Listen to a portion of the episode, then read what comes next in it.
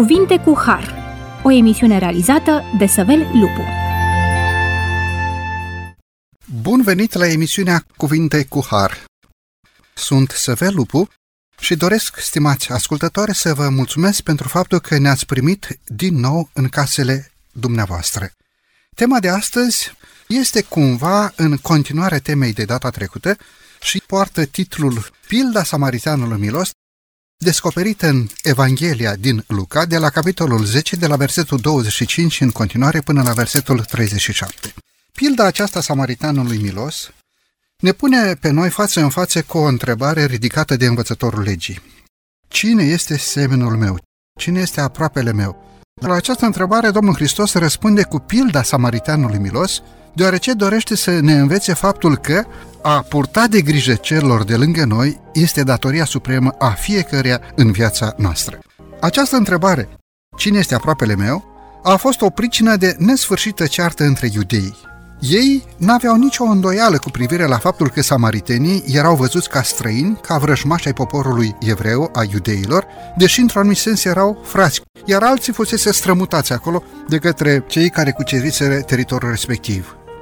Unde trebuia să se facă această deosebire între cei care erau frați și cei care erau strămutați acolo? Era vreo deosebire între cele două clase ale societății? Pilda ne pune față în față cu atitudinea preotului, cu atitudinea levitului, cu atitudinea hangiului, personaje pe care le-am discutat în emisiunea de data trecută.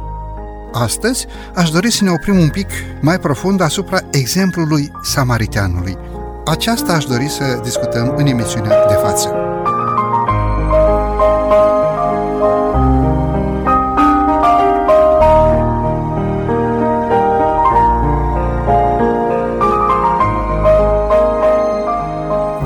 Acest lucru împreună cu domnul pastor Mardare Ionel, pastor în Biserica Adventistă de ziua 7. Domnule Mardare, bine ați revenit la microfonul emisiunii Cuvinte cu Har. Vă mulțumesc pentru invitație și mă bucur că sunt cu dumneavoastră. Domnule pastor, haideți să pășim înainte în discuția pe care cumva o continuăm de data trecută și vreau să creionăm un pic portretul moral al samariteanului sau al samaritenilor. Cine erau acești oameni? Cum erau ei văzuți de către evrei? Ce statut aveau față în față cu închinarea de la templul din Ierusalim? Și, de asemenea, cum erau ei priviți în ochii lui Dumnezeu? Vă rog frumos! Istoria sacră ne relatează că Israel a fost împărțit.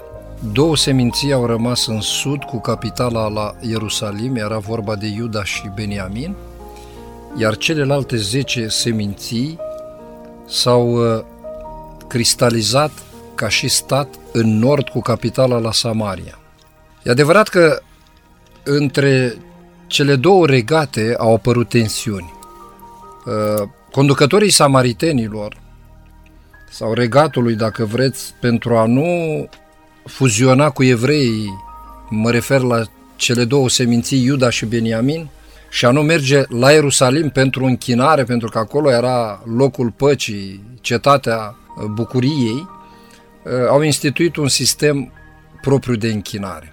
Noi știm din istoria sacră s-a construit o anumită tradiție care nu era conformă cu închinarea adevăratului Dumnezeu, iar lucrul acesta, nu doar separarea, și închinarea a produs această distanță între ei. De asta, atunci când uh, femeia se întâlnește cu Mântuitorul la fântâna lui Iacob, spune, voi spuneți la Ierusalim că trebuie să ne închinăm, părinții noștri spune pe Garizim. Dar unde să fie adevărul? Și Mântuitorul atunci dă un răspuns extraordinar că închinarea adevărată este în duh și în adevăr. Acum, samaritenii erau priviți cu reticență. Samaritenii erau priviți ca niște oameni care n-au iertare, care n-au salvare nici în viacul acesta, nici în viacul viitor. Erau priviți ca fiind paria societății. E interesant că Mântuitorul în parabola aceasta, și vreau să vă spun că nu este doar o parabolă ca și ficțiune, ci istoria sacră și cei care au studiat problema aceasta, pentru că noi trebuie să știm că cea mai verosimilă tradiție este tradiția iudaică și de acolo ne dăm seama că într-adevăr avusese loc o asemenea întâmplare când omul acesta se coborea de la Erihon la Ierusalim. A avusese loc o tâlhărie de felul acesta.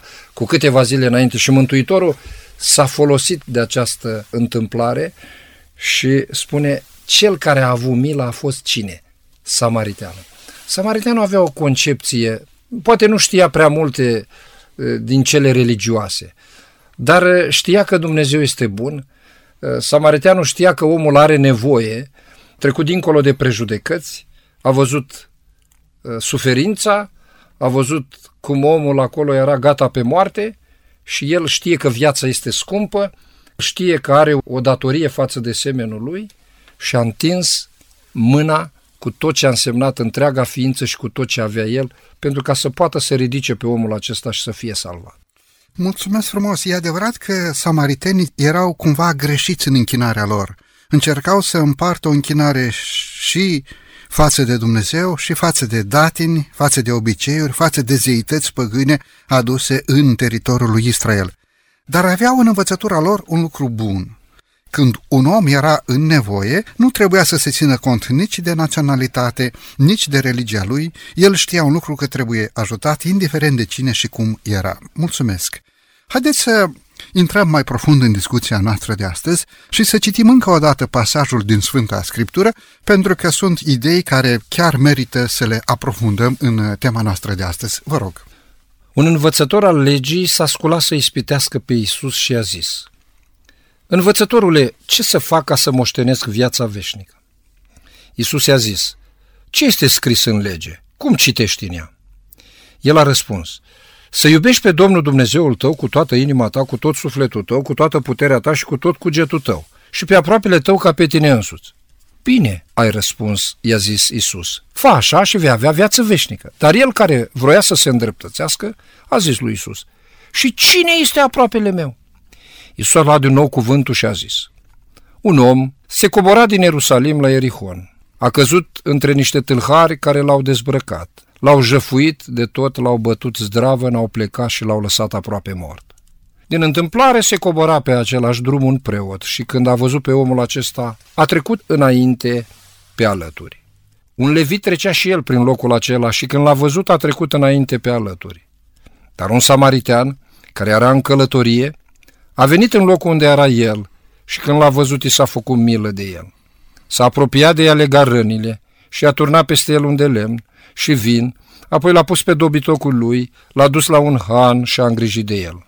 A doua zi, când a pornit la drum, a scos doi lei și a dat hangiului și a zis, Ai grijă de el și orice vei mai cheltui îți voi da înapoi la întoarcere. Care dintre acești trei ți se pare că a dat dovadă că este aproapele celui ce căzuse între tâlhari? Cel ce și-a făcut milă cu el, a răspuns învățătorul legii. Du-te de fă și tu la fel, i-a zis Isus. Mulțumesc frumos! Un pasaj de pe paginile Sfintelor Scripturi, o pildă rostită de Domnul Hristos izvorâtă dintr-o realitate trecută doar cu câteva zile, vă cum spuneați, dar plină de semnificații și de aspecte ale trăirii vieții de zi cu zi. Ne uităm la preot, ne uităm la levit, cei care erau chemați să împlinească o slujbă duhovnicească, dar au trecut mai departe fără să se oprească. Privim de asemenea la acest samaritean care s-a oprit și raportul Sfintelor Scripturi ne spune că i s-a făcut milă de cel căzut între tâlhari. Domnule pastor, vreau să vă întreb, se aude de multe ori în societate următorul gând sau postulat. Mila este slăbiciune. Dacă ești un om milos, de altfel ești un om slab. Mila este un handicap. Ca să fii puternic, trebuie să fii un om dur, să nu ai milă, să nu ți se îndoieșeze inima. Domnule pastor, este mila slăbiciune? E adevărat, societatea în care noi trăim s-a depărtat mult de Dumnezeu. Și trebuie să o recunoaștem cu mâna pe inimă și cu toată tăria, creștinismul care altă dată era un creștinism în care mila prima, e un creștinism care, deși vorbește foarte mult de Dumnezeu, foarte puțin este simțit Dumnezeu și dragostea Lui prin creștinii care astăzi spun că calcă pe urmele Lui și vorbesc foarte mult despre El. Trăim într-o societate unde este legea junglei. Cine este mai tare, cine este mai puternic, cine are relații mai multe, cine poate să dea replică, Cine poate să rămână pe poziție, pe val, cum spunea cineva, acela e puternic. Asta e societatea în care noi trăim. Dar la Dumnezeu lucrurile nu stau așa. Dumnezeu ne-a învățat un lucru extraordinar și anume, El putea să vorbească și doar atât, dar vorba a mers mai departe prin întrupare. A venit aici și a îmbrăcat haina noastră și a mers pe străzile acestei lumi. Acesta este exemplul Mântuitorului. Iar concepția societății noastre că mila este slăbiciune este total greșit. Mila este, dacă vreți, atributul lui Dumnezeu care l-a făcut să se întoarcă către mine și către noi toți, către omenirea căzută. Că dacă nu era milă, noi astăzi nu eram mântuiți. Și era pe drept să facă așa Dumnezeu, pentru că nu El a greșit. Nici nu se poate pune la Dumnezeu acest lucru în dreptul Lui, ci omul a neascultat. În ciuda acestui fapt, pe când eram noi încă păcătoși, Hristos a murit pentru noi. Mila este o calitate divină. Mila este un atribut transmisibil al lui Dumnezeu. Mila este o floare rară care crește pe tulpina bunătății. E rară, dar Dumnezeu vrea prin Duhul Sfânt să lucreze acest atribut în viața noastră.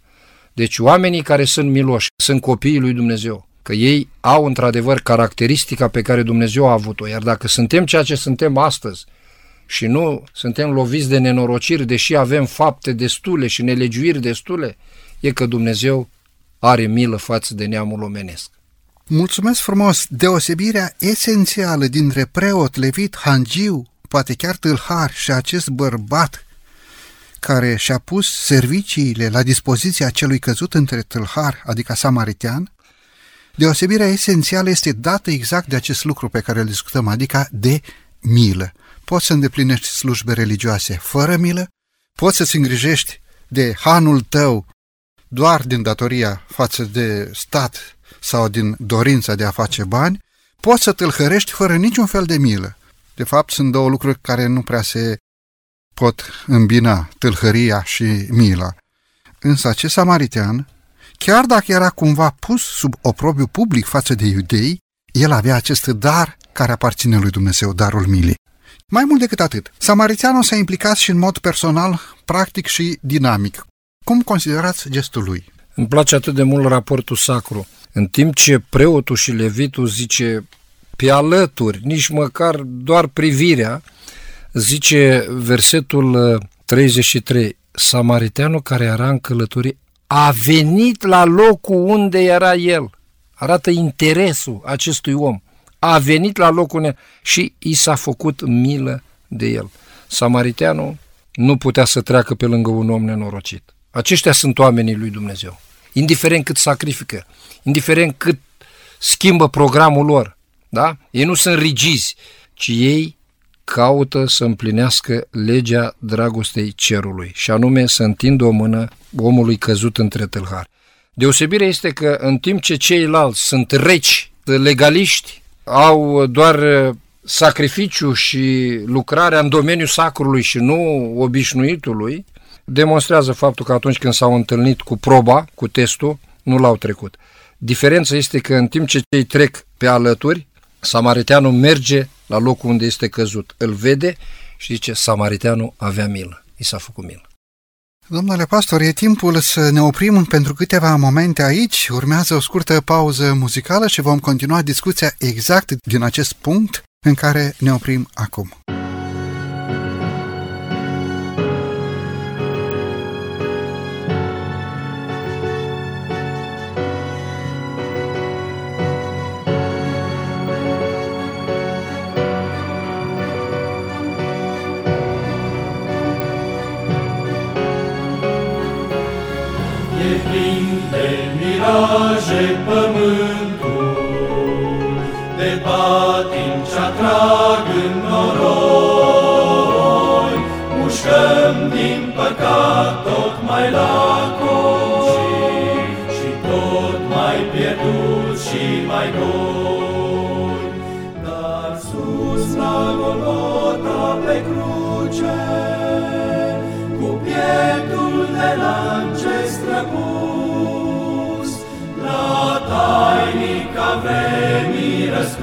Răscruce, ne așteaptă cu lacrimi Iisus. La tainica vremii răscruce, ne așteaptă cu lacrimi Iisus.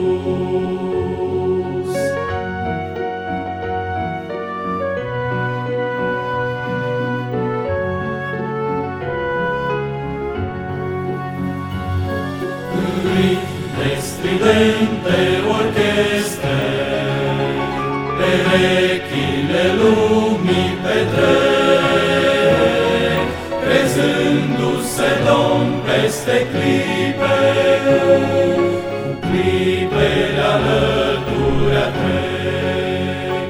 Dar sus la Golgota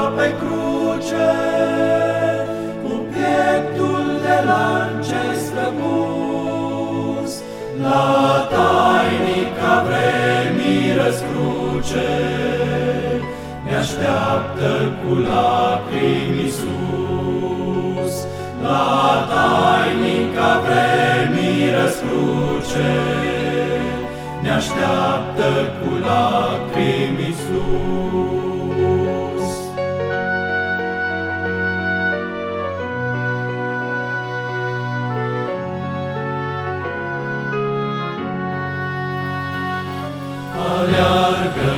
Mașini pe artere, Rachete slâgnesc printre noi, Tresare natura în durere Și totul cuprins de fior.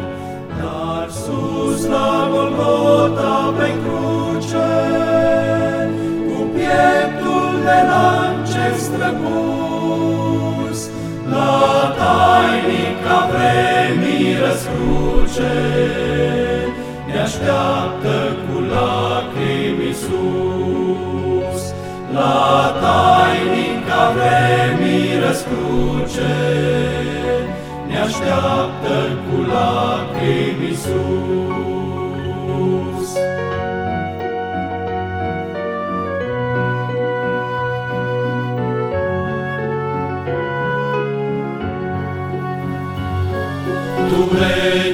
al zilelor noastre, Tu om ce străbați prin stihii, Tu știi să te înalți printre astre, dar taina supremă n-o știi. Tu nu știi că sus la Golgota,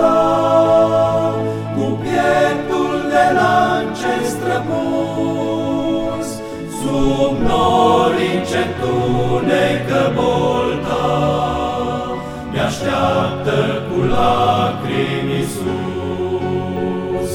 Sub nori încetunecă bolta,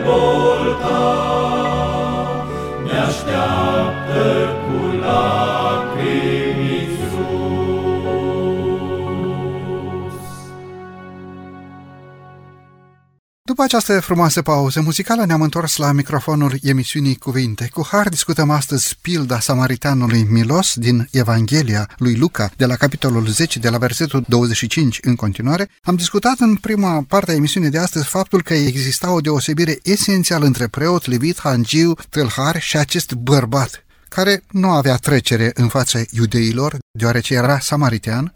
Am discutat despre acest atribut din partea lui Dumnezeu, și anume mila lui Dumnezeu. Cum trebuie un credincios să manifeste milă față de cei săraci? Spune versetul Sfintelor Scripturi, pe săracii veți avea totdeauna în țară. Și ne este dat un sfat din partea inspirației în legătură cu cel care poate este căzut între tâlhari și în vremuri mai moderne. Poate un tâlhar care și l-a făcut cu mâna lui, și-a vândut țara sau și-a pus casa la amanet, poate din nebăgare de seamă, poate datorită unei patim și unei pofte, a vândut tot și a băut la crâșmă. Nu discutăm treaba aceasta acum sau cel puțin nu face primul obiectiv al discuției noastre. Aș vrea însă să aprofundăm un pic care ar trebui să fie atitudinea noastră față de cei săraci. Parabola aceasta ne arată că samariteanul nu doar a vorbit, nu doar a văzut situația, ci s-a implicat în mod personal și a pus asinul, mijlocul de transport, mijloacele care își câștiga el existența și a făcut totul pentru ca să ridice pe acest om din groapa în care căzuse și din nenorocirea în care era.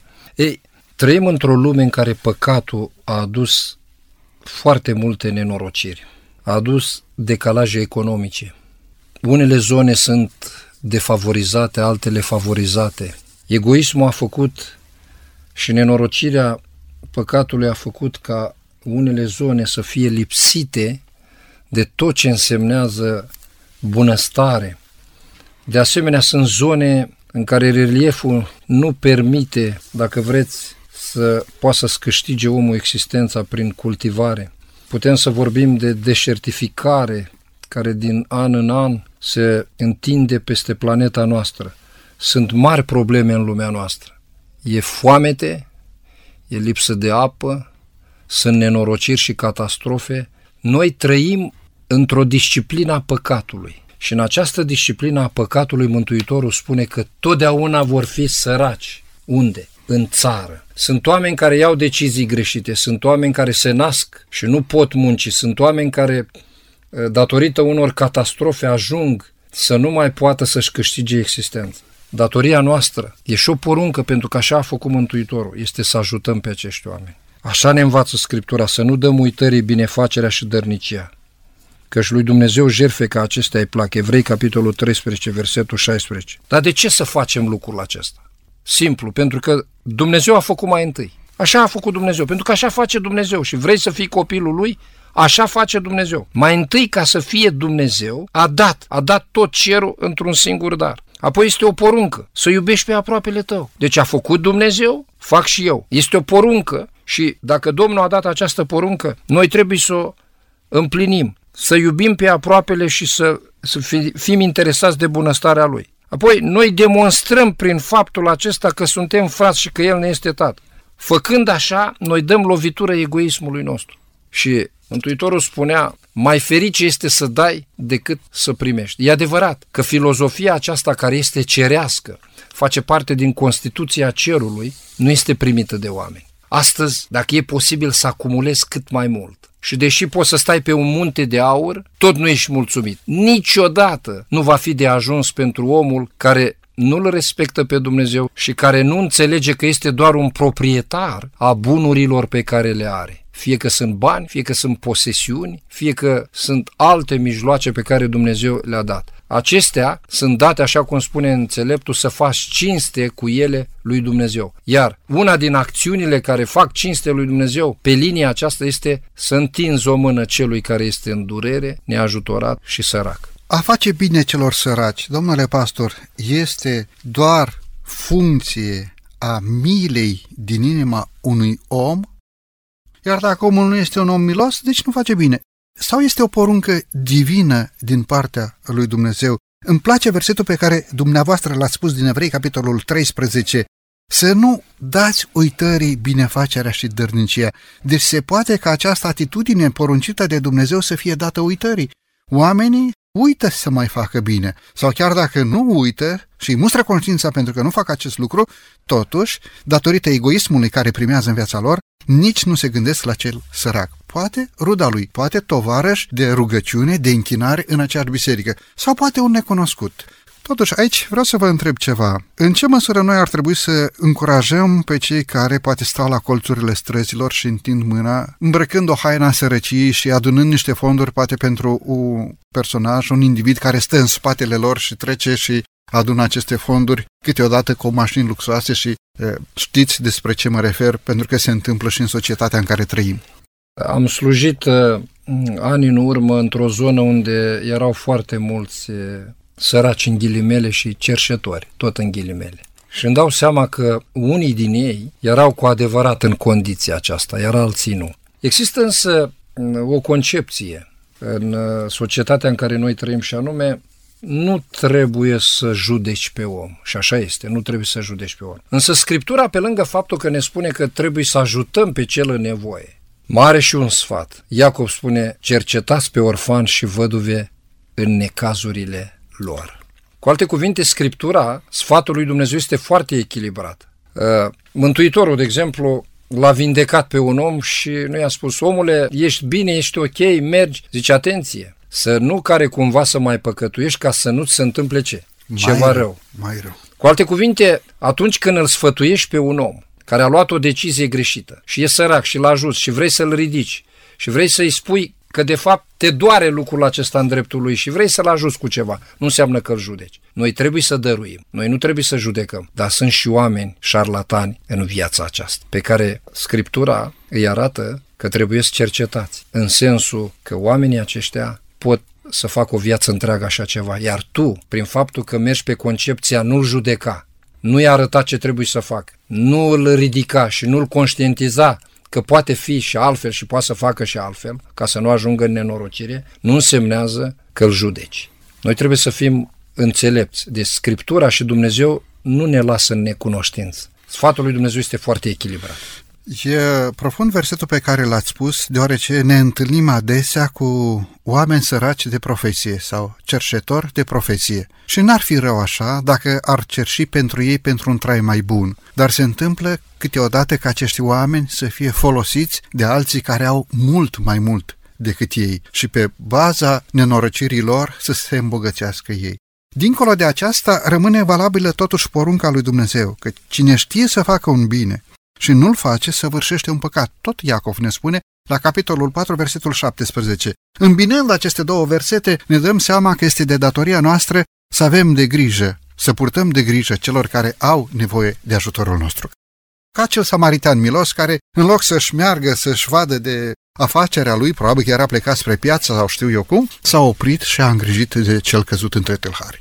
Trăim într-o lume unde oamenii pur și simplu când aud că sacrifici din timpul tău și că faci cu toată inima lucrul acesta, nu cred. Zice, noi trăim într-o lume în care fiecare e pe propriile lui picioare, nu există așa ceva. Ei, în această lume în care egoismul primează, Dumnezeu aruncă biserica creștină sau dacă vreți creștinii, urmașii lui, ucenicii lui, îi aruncă ca o replică la egoismul acestei lumi. Și anume, replica aceasta, ca fiind biserica, fiind creștinul adevărat care are milă, nu spune altceva decât cu ajutorul lui Dumnezeu, prin Duhul Sfânt, printr-un caracter schimbat de cer, se poate să ajuți pe aproapele tău, se poate să întinzi o mână, se poate să dai lovitură egoismului tău. Aceasta este replica pe care Dumnezeu o aruncă într-o lume în care e legea junglei. Din păcate, această lume este casa noastră. E bine să ne hotărâm să facem această casă un pic mai bună, adică cu putință de locuit. O casă în care să poată să locuiască și Duhul lui Dumnezeu, iar îngerii cei buni să zăbovească cu plăcere în această casă, numită deocamdată planeta Pământ. Deocamdată trist este raportul care de pe această planetă Pământ se ridică în fiecare zi la Tatăl nostru din ceruri. Haideți să facem acest raport un pic mai bun. Mulțumesc frumos! Aș vrea să facem un pas înainte în tema noastră de astăzi și să discutăm cel puțin patru situații deosebite față în față cu acești oameni care fac fapte ale credinței, sunt darnici, dar apoartă în sine un anumit interes. Există și oameni care, din felul lor, nu sunt darnici, dar fac fapte bune. Credeți că Dumnezeu primește o astfel de faptă făcută de un om care nu prea le are cu dărnicia, dar face și nici nu prea îl interesează care sunt urmările actului respectiv. Primește Dumnezeu un astfel de dar, o astfel de fapt, o astfel de închinare, un astfel de sacrificiu? Unii dăruiesc nu mânați de o motivație sănătoasă, de o motivație cerească. Unii dăruiesc, cum se spune, prin Duhul Sfânt, adică pătrunși de dragostea lui Dumnezeu. Și dacă Dumnezeu a făcut așa ceva pentru mine și dacă Dumnezeu mi-a dat, ă, nu pot să fac altceva eu decât să fac ce a făcut Dumnezeu. El a dăruit, El a fost milos, eu fac lucrul acesta. Acesta este o motivație sănătoasă. Dar sunt și oameni care sunt motivați firesc. Da? El nu are nicio treabă cu religia, nu are nicio treabă cu Dumnezeu, dar când ajunge să vadă un om care este nenorocit, care nu poate să-și câștige existența, automat mila îl cuprinde. Ar vrea însă să vă spun un lucru, că acest lucru este primit. Dar știți de ce? Pentru că Dumnezeu la început, când a creat omul, i-a pus atributele lui atribute transmisibile, iar unul din atribute a fost mila, mai ales în condițiile păcatului. Deci oamenii cât de răi sunt. În Constituția lor acolo, în străfundul inimilor, Dumnezeu ce a pus? A pus sentimentul acesta de împreună simțire. Că acest sentiment stă în stare latentă și din când în când ies, asta este altceva. Dar chiar și o faptă de felul acesta, necunoscând prea mult despre Dumnezeu, dar văzând nenorocirea, cuprins de milă și face o faptă, Dumnezeu primește și această faptă. Da, bun, frumos, e corect că Dumnezeu primește aceste fapte pentru că chiar dacă omul nu este un om darnic sau nu are convingeri religioase, acest simțământ din inima lui vine tot dinspre Dumnezeu. Dumnezeu a semănat acolo în inima omului dorința de a-și ajuta semenii. Mai este însă un aspect, că spuneam sunt trei categorii. Sunt unii oameni care fac așa, spunea Mântuitorul, ca să fie văzuți, ca să fie omagiați, ca să câștige popularitate. E adevărat, pentru omul care e în necaz, îi ajută acea faptă. Să pentru omul care a făcut lucrul acesta, din motivația aceasta, Dumnezeu nu primește fapta aceea. În dreptul celui care este căzut, da, pentru că omul nu știe. Dar în dreptul celui care dă ca să fie văzut, să-și câștige merite înaintea lui Dumnezeu. Aceasta este, dacă vrei, pentru unii mântuirea prin fapt.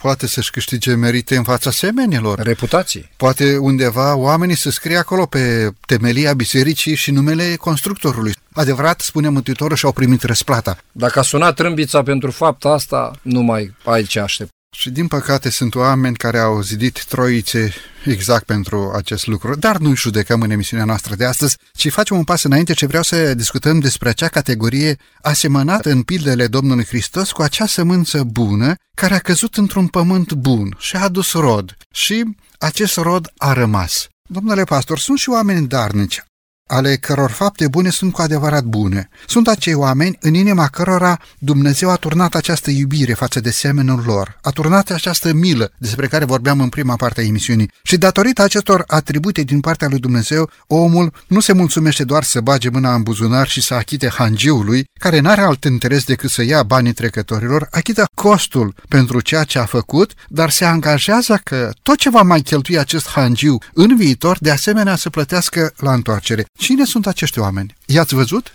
V-ați întâlnit cu ei? Îmi place atât de mult uh, lucrarea Mântuitorului. Când citim Evangheliile, găsim pe Mântuitorul atunci când uh, vizita anumite localități, uh, anumite familii, el uh, cel puțin de două ori trecea pe acolo. Mi-a plăcut chestiunea aceasta. Deci el nu a rostit și doar atât. Ci din contră, Mântuitorul mai trece încă o dată pe acolo, ceea ce demonstrează pentru noi că lucrarea aceasta nu este de moment Lucrarea uh, de a ajuta pe un om, de a-l scoate din necaz, de a-i oferi o șansă, de a-l ridica, nu este o lucrare de moment. Ca drept dovadă, e o demonstrație foarte clară faptul că Samariteanul nu numai că pe moment i-a rezolvat problema, l-a pus pe asin, l-a uns, i-a șters rănile, uh, i-a pus vin și l-a uns cu un de lemn, merge și spune hangiului, găzduiește el îți plătesc, dar ce vei mai cheltui cu el, deci asta ține de viitor. Eu sunt gata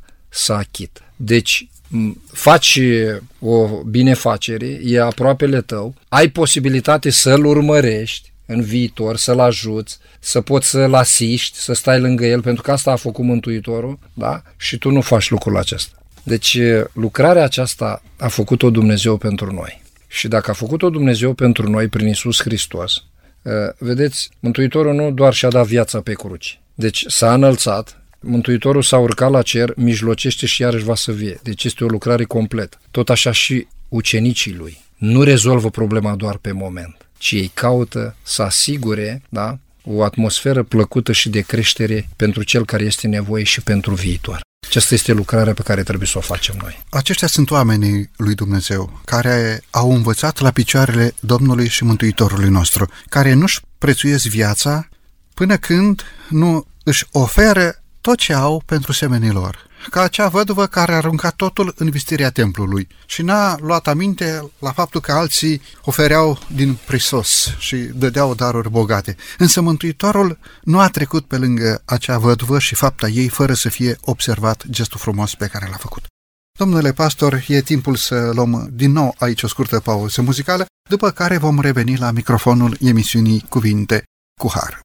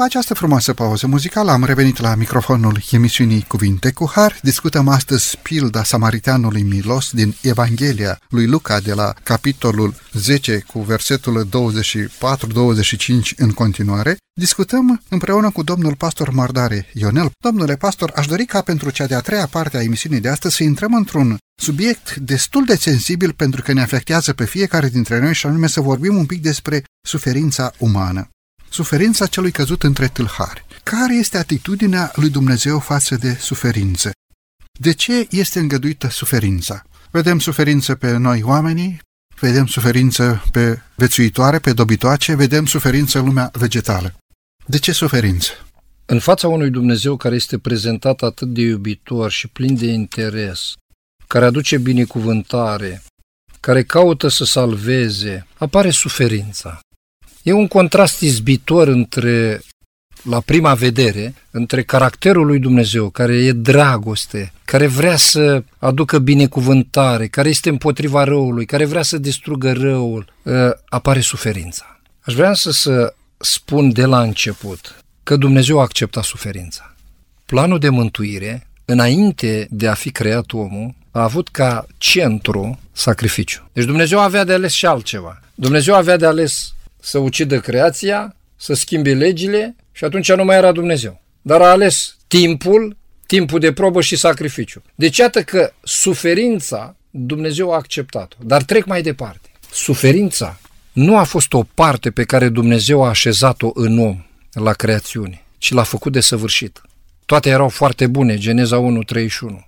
Omul a fost făcut perfect. Nici nu putea să iasă altfel creatura din mâna unui Dumnezeu care nu suportă creatura corectură, mă iertați. Dar vrăjmașul a semănat neghina, suferința. Și iată, de atunci se moare pe această planetă, curge sânge, sunt dureri la naștere, sunt războaie, da? Păcatul a adus nebunie în creier, da? Orice călătorie este primejdioasă, oamenii nu se mai respectă unii pe alții, se calcă în picioare, se ucid, da? Aceasta este suferința umană. Nu mai spun bolile, molimile, catastrofele care apar. Care este atitudinea lui Dumnezeu față de suferință? Dumnezeu a spus un nu hotără suferinței. Încă din creațiune. Să ascultați, le-a spus Dumnezeu, să nu mâncați pentru că veți muri. Și sigur, moartea culminează, încununează suferința, dacă vreți. Dumnezeu a spus un nu hotără morții. E clară situația. Și nu numai că a spus un nu hotără morții, el a vrut să rezolve problema aceasta a suferinței. Și ca drept dovadă, Dumnezeu a trimis pe Fiul Său pentru ca să ne mângâie, ne-a dat cuvântul vieții care spunea este pentru copiii voștri și pentru voi, făgăduințele Lui mari și minunate. În ele voi vă bucurați, în mântuirea aceasta, spunea Apostolul Petru, va da tot în ce privește viața și evlavia. Deci Dumnezeu este lângă noi. Nu vă voi lăsa orfani, zice, nu te voi părăsi. Poți să se mute munții, sunt atât de multe făgăduințe. Și încă ceva, istoria creștinismului a demonstrat că Dumnezeu a avut o atitudine foarte clară în privința suferinței. El spune nu suferinței, dar nici nu poate să se substituie legilor pe care El le-a dat. De fapt, cuvântul lui Dumnezeu, legea lui Dumnezeu, este ghidul care ne protejează pe noi, oamenii împotriva suferinței pe care de altfel nu o putem ocoli. Ne-a dat acest ghid, acest îndrumător spre Hristos, ne-a dat legea lui Dumnezeu, care într-un anumit sens poate fi considerată ca un gard de protecție care să ne protejeze contra suferinței. Pentru că Domnul și Mântuitorul nostru Iisus Hristos ne spune cartea prorocului Isaia, suferințele noastre le-a purtat, durerile noastre le-a luat asupra lui și noi am crezut că este pedepsit, lovit de Dumnezeu și smerit, dar el era străpuns pentru păcatele noastre, zdrobit pentru fără de legile noastre. Pedeapsa care ne dă pacea a căzut peste el și prin rănile lui suntem tămăduiți. Deci istoria păcatului a adus suferința, dar Dumnezeu nu a stat nepăsător față de această suferință umană. Ne-a dat și soluția și ne-a oferit și ghidul sau gardul protector care ne poate ocroti. V-am dat și legile mele și poruncile mele, spune Cartea Vechiului Testament, ca păzindu-le să trăiți prin ele. Mulțumesc frumos! Haideți să facem un pas înainte spre încheierea emisiunii de astăzi și vreau să vă întreb, domnule pastor, odată încheiată parabola despre Samaritanul Milos, odată încheiată prezentarea de către Domnul Hristos, Mântuitorul își îndreaptă privirea către acest învățător al legii și cu o expresie care părea că îi citește sufletul, îl întreabă pe acest bărbat, care era obișnuit cu cele religioase. Care dintre acești trei ți se pare ție, deci tu, omule, nu că Domnul Hristos n-ar fi știut răspunsul, dar care ți se pare că a dat dovadă că este aproapele celui ce căzuse între tâlhari? Din răspunsul învățătorului legii vedem că acest om se eschivează un pic. Cum răspunde învățătorul legii? Parcă eschivându-se un pic, parcă ferindu-se să spună așa concret că un, că un samaritean, un vrășmaș a poporului iudeu. Care este răspunsul învățătorului legii? Îmi place un element al parabolei și anume Mântuitorul și parabola nu spune că omul căzut între tâlhari era de o anumită factură sau de o anumită cultură. Poate era, poate prin modul de a-l vedea, îmbrăcămintea lui și așa mai departe. El spune că un om a căzut în tâlhari, ceea ce înseamnă că aproapele nostru este orice om. Indiferent de rasă, religie, cultură, ă, eu știu, oriunde locuiește pe mapamon.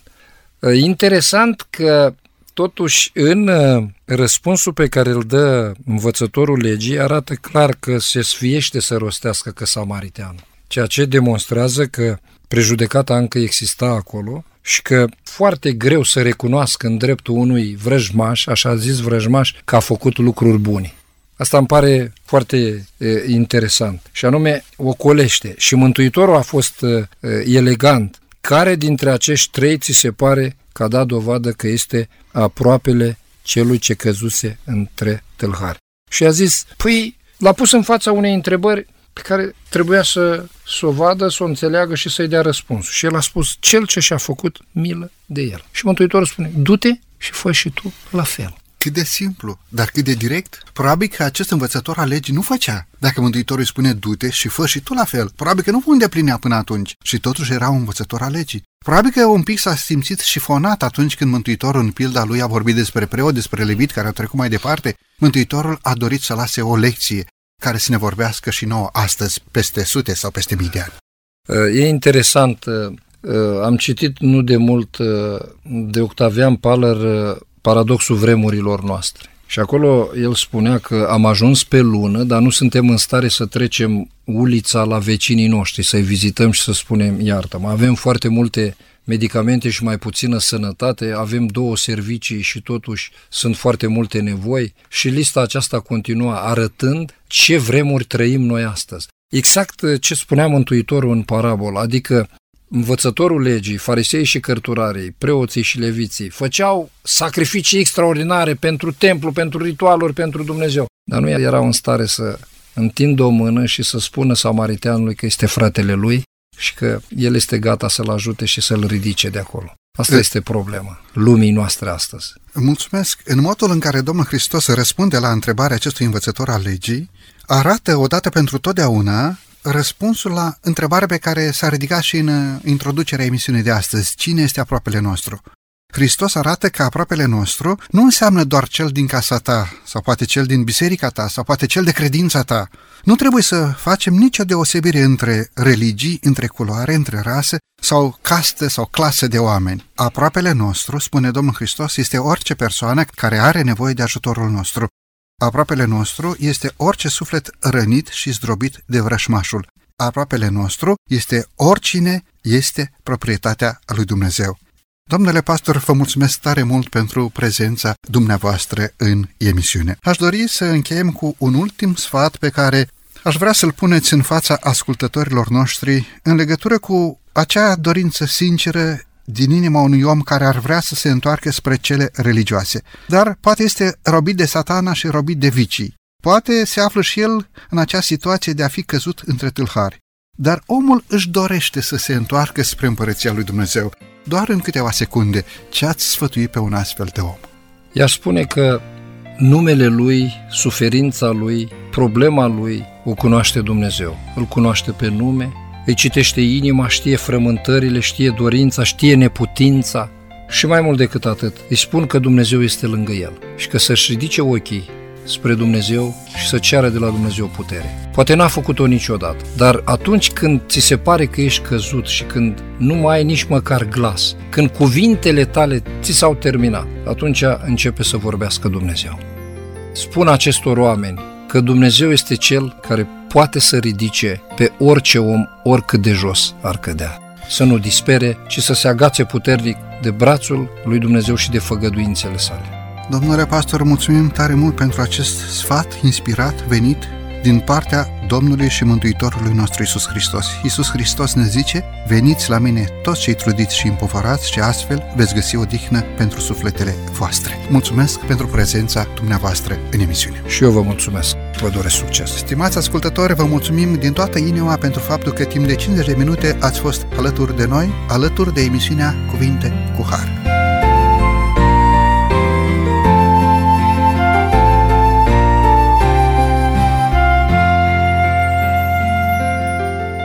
De la microfonul emisiunii Cuvinte cu Har Săvelupu, iar din regia tehnică Nelu Loba și Cătălin Teodorescu, vă mulțumim pentru faptul că ați rămas lângă noi.